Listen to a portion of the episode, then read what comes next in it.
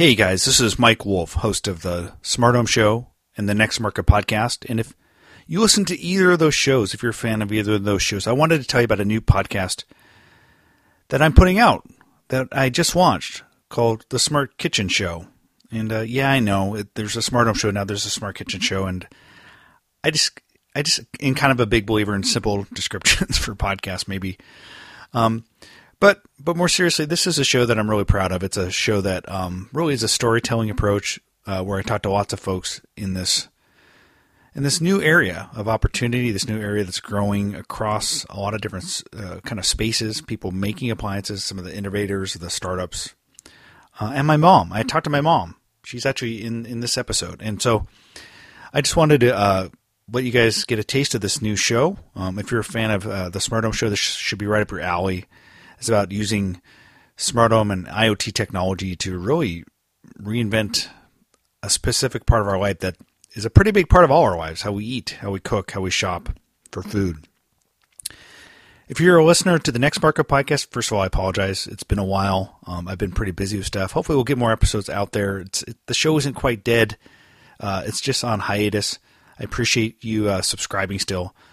Uh, this should maybe be an interesting podcast for you because it is uh, much like the Next Market podcast. It dives deep with some interesting people and, and, and some interesting issues, and it, it is a storytelling podcast, not just straight straight interviews uh, from bookend to bookend. It's actually trying to weave a little bit of a narrative. So I hope you enjoy this. This is the first episode. The first it's episode one. There's actually an episode zero. There's two episodes. I thought I'd make I'd make it really confusing and uh, be a little bit off on the numbering. Uh, the episode zero is kind of an introduction to the podcast. It's about 15 minutes, and this one's runs about 23 minutes. Uh, if you want to uh, listen to the first one, please subscribe. We're on iTunes now. Just look for the Smart Kitchen Show. I encourage you to do that. Um, as you know, or you may know, with podcasts, you know, the early early on, people subscribing really helps get you kind of bumped up in the standings. If you enjoy this, um, I'd encourage you to give us a review. I'd, I always appreciate that. If you want to find an online presence or an online home for this, go to smartkitchensummit.com backslash show. That's where I'm putting these. It'll also be available, also be available on technology.fm. And like I said, it's in iTunes now. I'll, I'll uh, make the rounds, put in other podcast uh, services like uh, like Stitcher and some of the other ones as well over time. Uh, hopefully over the next week. So, hey folks, thanks for listening. Uh, check this podcast out. Please subscribe if you listen to any of my other podcasts. I'd really appreciate it. And uh, we'll talk to you soon. Bye. When I was a kid, my mom used to have this old Betty Crocker cookbook. You know the kind, the ones with the old dog eared pages, with illustrations straight from the Mad Men era. And whenever my mom tried something new, it was from this cookbook. I remember trying all different types of sauces, different ways to cook meat. It was probably what most moms and dads who cooked used at the time. The thing about this cookbook is it's such a part of my growing up.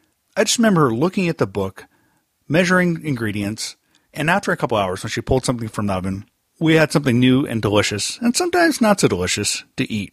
Sure, she had the box of recipes too. You know, one of those boxes with the old note cards with hand scratched recipes, handed down from friends, cut out from newspapers, sent over from relatives. These were the instructions, the learning manuals, if you will, of how to cook back then. We didn't have the internet, we didn't have YouTube, we didn't have apps to teach us how to cook, and so that's what they used. That's how my mom taught me how to cook as much as she did. Lately, I've found myself thinking more and more about this cookbook because I've been experimenting with all sorts of different apps and recipe websites and also watching videos and trying to teach myself how to cook. And I thought, how would someone like my mom have differed? How would the recipes and the food that I would have eaten differed if I'd grown up in today's era?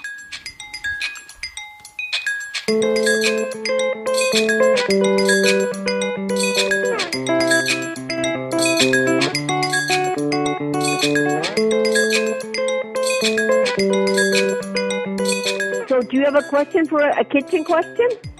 Well, I'm asking about your that old Betsy, that old Betty Crocker cookbook you have. Like that, I think the yes. one that you had from like when I was growing up, right? Yes. You, do you still use that? Yes. It's like it's. I think it's like from the Mad Men era. It looks like from the 1960s or something. Yes, I probably got that as a wedding gift. In fact, I know I did. So you've had it like 40 something years. Yes. Wow, that's a long time. Yes, it is. Would you Would you ever consider changing to like an, an iPad with an app on it? You mean seeing my recipes on uh, a computer? Yeah, or a computer-like device like a, an iPad. Well, the thing is, when you cook, okay, things get your fingers get messy and everything, you know, and then you're gonna mess with the computer, so you're gonna get the keyboard messy. But and would I really? I might, if I wanted to live on the edge and be experimental. But it would be, it'd be a big leap for me personally. do you do much living on the edge nowadays? Only, only when I have to, and and small things are big. Okay, small things are big. So, you know, every once in a while I go out of my comfort zone. Yeah.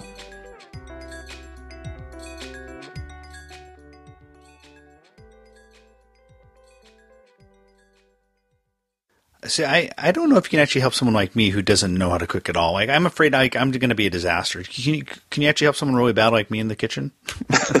you know what's what's interesting is uh, SideChef um, was kind of created out of necessity for myself as well. This is Kevin Yu, the CEO of SideChef. Side Chef is one of these cooking apps that I've been playing with. Not only does it help you find recipes through a community of folks who've submitted them, but also guides you through the cooking process itself using things like video. Um, it was actually the fact I was trying to create. Uh, this was a couple years back, but uh, I was trying to create a um, a a uh, Valentine's meal, and uh, it was uh, ended up being a complete disaster. so I'm like, wow, you know, if there was an app or something that could keep track of all this, this would make it a lot easier on me to be able to do this. Um, and so that's kind of where the idea of uh, SideChef really sparked from.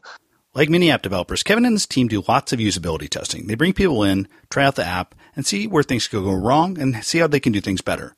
Only with their testing, they actually have a test kitchen where they bring people in to try and cook using the app. During the course of this usability testing, Kevin and his team found something interesting.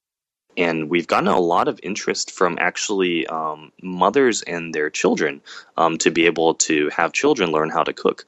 Um, you know, using the app as well. So it's been interesting because we've recently been doing a lot of test kitchens with with children, and we're finding that they're actually been very quick to to um, adopt into um, the system to be able to cook. I mean, we oftentimes read stories uh, um, in the news about how children now, you know, it's so intuitive for them to swipe left and right, you know, at such an early age, you know, six years old or five years old or even younger, um, you know, with an iPad. And, uh, you know, we're finding that it's it's also uh, synonymous with uh, kind of this system for cooking as well, too. So it's been um, it's been interesting. So while it might be too late for my mom to pick up an iPad and have that be her cookbook, my children and your children and kids nowadays probably are going to use the iPad and other devices like that as their cookbook. As people like Kevin try to figure out how to best optimize their apps to teach adults and kids how to cook. Again, a lot of this is kind of unexplored territory. We're kind of just going in and, and keeping our uh, our eyes and ears open, um, and and figuring out how do we build how do we build off of kind of these natural behaviors, and then um, kind of uh, figure out you know the next step to make it easier for for them to to be able to follow a whole entire process. Doesn't matter how old they are, doesn't matter how much experience they've had before or not. Um, and then again, people with experience also have a really good platform to be able to share this kind of knowledge and passion for for for others. One of the analogies that Kevin makes with SideChef is to GPS. Much like GPS guides us through the roads and helps us get from one destination to the other, he sees SideChef and apps like it as a way to guide people through the cooking process. But he doesn't think it'll stop there. He actually thinks at some point it'll go beyond apps, and the devices themselves will actually connect to the app and help guide you through the cooking process. Yeah, I mean, honestly, like down this whole track, I feel like there's there's a bunch of a bunch of cool things that will happen eventually, and uh, having you know pots and pans and different pieces of your kitchen almost like light up like this is the next step you know having like a little small you know you know hopefully well done kind of led that that kind of lights up. This is this is red or this is green. Certain parts that that that um that kind of give you updates or warnings or notifications when things are happening that you or when you need to take action um, for cooking. And uh, you know this is a first early step in which um, it helps people become more comfortable in the kitchen. It helps people build that kind of uh, user that the, the the behavior of cooking, and then I believe after that we'll also start seeing more opportunities for people to get very creative with their cooking as well. Right now, it seems a little bit structured, and I can see how you know that is um, that is one particular type of way of cooking. But I feel, feel like structure is usually what gives people confidence in the beginning, and then from there they can start experimenting, doing a lot of fun things with it, and then sharing out that that um, that experience and that kind of uh, passion um, to others. But usually, starting out with, I feel like the first point we need we um, need to help people with is is getting over that first hump who of people who don't cook. Okay, so maybe I can cook, but not great. Certainly not as good as my mom or my mother in law. But I'm trying. And one of the things I've been trying to do is learn from the internet, learn from online videos, learn from different places that have instructions, learn from things like sous vide sites as I try to cook with my new sous vide cooker. In many ways, what I'm doing by using video and using online to learn, I'm acting a lot like my kids. That's because kids nowadays, it seems like, learn everything from YouTube. But as it turns out, it's not just kids and people like myself who are using YouTube to learn things. It's also professional chefs. And, and certainly, like your daughter, like you, one of the first places I turn when I want to learn a new skill or, or learn how something works is YouTube.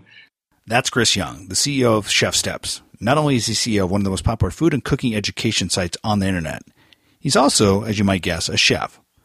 So he probably doesn't use YouTube to learn how to cook. What he does use it for is to teach people to cook one of the things that had radically changed uh, in the technology landscape since I started working on modernist cuisine, which was my previous gig, was that YouTube had really risen to enormous prominence, and all of a sudden you had a platform for distributing video incredibly affordably and building an audience uh, of, of, of people around the world. Very, very low cost, very low friction. And that's a huge change because now, for the first time as a chef, it was possible for me to share my knowledge in, in a medium that allowed you to do things you couldn't do in words or pictures alone. And that's that's really a fundamental change in technology that that allows you to do things that couldn't be done any other way. And so we started out focusing on doing that and creating videos that showed people in our community how to do things that we knew how to do. And it also gave us a feedback loop because there was there was comments, there was ways for them to ask questions. So it allowed us to calibrate ourselves and, and iterate and learn how to do a more effective job of teaching these skills. ChefSteps has more than just video, but man, they produce some really great cooking videos. And as you heard from Chris, the reason why they use YouTube is because it's a worldwide distribution platform. One that wasn't around before when he was at Modernist Cuisine, where he helped co author probably the most definitive book on food science in the last couple decades. But there's also another reason he uses YouTube. It taps into something more primal. We've always learned by, by being able to watch something in mimicry. I mean, this is the whole reason we have mirror neurons is as monkeys, we watch the other monkey do something and these mirror neurons fire in our brain and they allow us to do something. But historically, there wasn't really a good way to scale that up. And so we reverted to language in the form of words because books were easy to replicate. And, and as printing technology got better and, and with the invention of photography, we were able to repl- replicate picture. But these don't these these mediums can't actually convey certain types of information. There's that that chinese proverb that a picture is worth a thousand words is wrong. There's literally there's literally information that by definition you cannot put into pictures it, because you cannot translate it from an aesthetic channel to a semantic channel. It, it doesn't work. You lose information. Um, equally, there's information that we can put in a video that there's no way to put in pictures and words, and that's actually a much better uh, facsimile of being able to actually watch something. So really, YouTube is, is probably the best teaching platform out there because it makes it so easy to put a little bit of video information up there showing people how to do something. So really what ChefSteps has started out doing was, is essentially leveraging that. And, and, and we understand there's value in doing a good job with the video. Um, but YouTube is, is really the ultimate uh, platform for teaching people how to cook. So with the advent of video and interactive apps and all these other ways to learn how to cook and show yourself recipes and all these other things, I asked Chris what he thought about the future of the cookbook. Um, cookbooks are actually really fascinating, and, and, we've in some ways learned this the hard way. Um, I remember the commissioning editor at Bloomsbury in the UK, um, when we were working on the Big Fat Duck cookbook, told me that their research showed that on average, uh, a person cooks no more than one recipe from the average cookbook they buy. Um, nobody buys cookbooks to teach themselves to cook. That is where YouTube and apps have tremendous potential, or frankly, all recipes on the web or Cooks Illustrated or any number of other places that you like to turn because they provide you recipes that are interesting and compelling to you. But people buy cookbooks for an entirely different reason, as far as I can tell. People buy cookbooks as a physical object of beauty, as a touch point for the brand, as a way of, of, of, of having some connection to something they admire. You know, I don't buy the Big Fat Duck cookbook or even one of uh, David Chang's cookbooks because I want to cook the recipes. I cook it because I, I you know, I enjoyed the restaurant. It's a way of remembering the experience. It's virtual consumption through the images. And so, you know, over and over as we talk to publishers, cookbooks continue to do really, really well. The issue is you you actually can't be in the middle. The only kind of cookbooks that do really well are the ones that really rise to the level of being deeply compelling as a physical object, almost you know beautiful as a piece of art. Doing something that's merely a collection of recipes without any kind of artistic value to it, um, that's a waste of time. That is going to be eaten alive by by by YouTube and uh, blogs and, and everything else. But cookbooks as an object of uh, of a brand as an object of experience, um, I actually expect people will still continue to buy them for many many years to come. So basically, what we're looking at is the cookbook itself. The physical cookbook is becoming a collectible, something that is a touch point for a brand or a chef or a personality, but not necessarily the instruction manual from which you learn how to cook or guide yourself day in and day out on creating food for your family. I remember a few years ago I had a talk with Seth Godin for a podcast, and I asked him about the future of the printed book. What he said five years ago about the future of the book pretty much echoes what Chris says today. That the paper book itself is going to become a collectible, a thing of beauty, a glorified coffee table book. But if that leaves us with just YouTube videos, an app, and other interactive services to learn how to cook, can we really become chefs? Can we really become masters of craft? Maybe. Or you can always do what Chris did Learn how to become a master chef in about four months by walking into what was eventually voted the best restaurant in the world. Do you always go from like wanting to learn something to basically being in the the pro sports equivalent of it in that short of time? Uh, I, I, look back at it now and go, it was, it was, there was a lot of hubris, but there was also a lot of tenacity. I mean, back then, it's also luck and happenstance. I showed up to this restaurant when you know they had no customers and and chefs were were former inmates and would not show up for work in fact the story was i had a meal at the end of my meal i i said i mean it was a meal that like blew my mind i'd never seen anything like this i'd never had food like this so i walked in the kitchen and said uh, i will come and work for free for as long as you will have me and they said great can you start next week I called my girlfriend up back in Seattle at the time. She's my wife now, and said, "Guess what? I'm moving to London next week." uh, need to come home and pack my bags. I went back and I worked as an unpaid apprentice for two months, and then uh, a chef didn't show up for work one day, so I was promoted to garde manger chef, and I had an ability to sort of solve cooking problems that was, were very compelling to Heston. And so at the end of the summer, he said, "I've always wanted to have a kitchen that just works on new ideas and, and inventing what the future of the restaurant could be."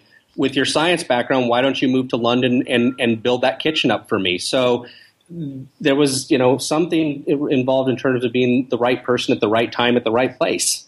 Okay. So maybe not all of us can walk into one of the best restaurants in the world and move so quickly up the ladder that in a short amount of time we open up an experimental kitchen for them. But maybe there is a way that technology can help us become better cooks quickly. So can you hear see my screen? It's yeah, I do see it now, and I okay. see myself. Perfect, awesome. Thank you. We use true robotics to emulate human cooking motions to make food. Can you see that? Yeah. All right. That's Timothy Chen, the CEO of Sereneti. And what he just said there is they're using true robotics to emulate human motion in cooking food. That's right, robotics. And that sound you hear is the robotic machine as he demos it to me over the internet. Don't worry about the noise, it'll go away pretty soon. So here we're literally taking a dollar to two dollars worth of ingredients. Like this is sautéed lamb. It's about a quarter pound of lamb, which is about a dollar thirty, a dollar forty. Um, uh, macerated cherries, sautéed pine nuts, and olive oil. It's about two dollars and thirty cents of ingredients total. Typically, if you get this in a restaurant uh, with, with, a celebrity chef who made it for or, made a recipe for us, it's a twenty-five dollar plate. So now you can have it for probably 400% markup. So that's eight bucks instead of two dollars and thirty cents, and we make a hefty profit margin off of it. All right, so Tim's talking a little bit about his business model, but the big idea here is using machines or robotics to make meals that taste like a chef cooked them. Something that, quite frankly, sounds a little bit scary, and something that chefs, people who spent their whole lives learning how to cook, to make food as art, would probably find somewhat ridiculous. I have to ask you though. I mean, I, I think the idea is cool, but I, I can imagine the rebellion among the kind of the chef class saying, Yeah. "You can't." I mean, the machines are taking over. Like we all have to resign to the fact like they're going to take over, but Yeah. Right. are they going to take over the cooking too? No, you know, it's actually going to make them a hell of a lot more money than they've ever had before. Right now, chefs are struggling to make ends meet. You know, that's just a basic fact. You come out of cooking school, you do grunt work, you know, for, for close to 10 years before you get your first restaurant, correct? So what this does is it gives them a platform to leverage their abilities. You know, we compared this to iTunes and iPods because if you think about what happened in the music industry, remember the late 90s, early 2000s? Content and delivery really came. It went from being the individual record labels like Motown and Jive into bigger labels that really did content delivery and streamline music. Right? You went, you had Virgin EMI, BMG. You know, you had uh, uh, uh, Columbia House. Geffen was even absorbed by them. Right? So then this thing came. I don't know if you can see me right now, but I'm holding uh, the, my my my uh, iPhone. Where actually back then it was just an iPod. It was iPod and iTunes took all the content delivery and executed it professionally. Same thing is happening in food right now. We truly believe that all these players like Blue Apron, Plated, you know, and probably about a hundred something copycats out there that are all getting like multiple hundred millions in terms of billion dollar evaluations. What they're doing is content delivery because food used to be a vertical industry where they had you know one guy doing chicken for the entire eastern U.S. and then one guy doing tomatoes, one guy doing cheese, and so forth and so on. You know, it was an individual industry. Now, all this commissaries and co-packing has made it a horizontal industry, and here's the content delivery. What we serve to be is the iPod and iTunes of food enabled by a Keurig ecosystem, where when we grow in the future, when we get to a size that we need to get to, eventually you don't have to worry about exactly where your food is coming from. You say, I want this ingredient in this amount, that ingredient in this amount. You want two ounces of cheese, five ounces of tomatoes, and three ounces of chicken for each chicken pomodoro. It'll be who can fulfill that. Can Blue Apron fulfill it? Can Sprig? Can somebody else do it? Or they can actually get you their recipes that they like. So Mario Batali can socialize his recipes out and every, you know, every time he does, somebody says, "Oh my God, I want that for dinner." So all they have to do is touch one button, get those ingredients delivered to you, and within those, those five seconds, Mario Batali could have sold 50,000, 500,000 meals for that night and monetize every one of them. All right, so let me try to unpack this. Basically, Tim is comparing the creation and art of food to that of creating music. And much like artists used to struggle before iTunes and before digital distribution to find an audience, nowadays they can do that through the internet. And according to Tim, soon chefs can do the same thing by creating recipes, creating creations that are their own individual art, and finding an audience through the internet, and using his robotic cooker to then mix those ingredients exactly as they would. Or, well, close to it. Okay, so like you, I'm struggling a little bit with this comparison. I think it's interesting, and I think the idea of distributing recipes over the internet has some real merit to it. And okay, so maybe budding chefs can become like musicians and distribute their artwork or their recipes over the internet. But I'm not exactly sure food robots will be exactly similar to iPhones and become as widely popular. And I don't think Tim necessarily means that, but he does make the comparison. I think it's an interesting one. Just one that's, well, possibly a little bit too futuristic to envision at this point. Perhaps a better explanation is one that Tim gave me in our first phone call, where he described his food robot as something similar to a Keurig, where you take pre-measured food pods and mix them all together. Now I have to say, in the food tech space, particularly in the connected kitchen, a lot of people use this Keurig comparison. It's perhaps because Keurig has been so widely successful and is an example of new technology completely recreating the way people do something that they've been doing the same way for a long time. Okay, you're saying, but where does that leave us? If cookbooks are becoming antiques and collectibles, if tablet apps become messy when you put your fingers on them, or as Chris from Chef Step says, probably not the best way to teach yourself to cook, how do you learn how to cook? Well, maybe YouTube is a good place to start. Maybe ChefSteps is a good place to start with their videos. But maybe, just maybe, we can all go back to where we started and ask mom to give us a little bit of help.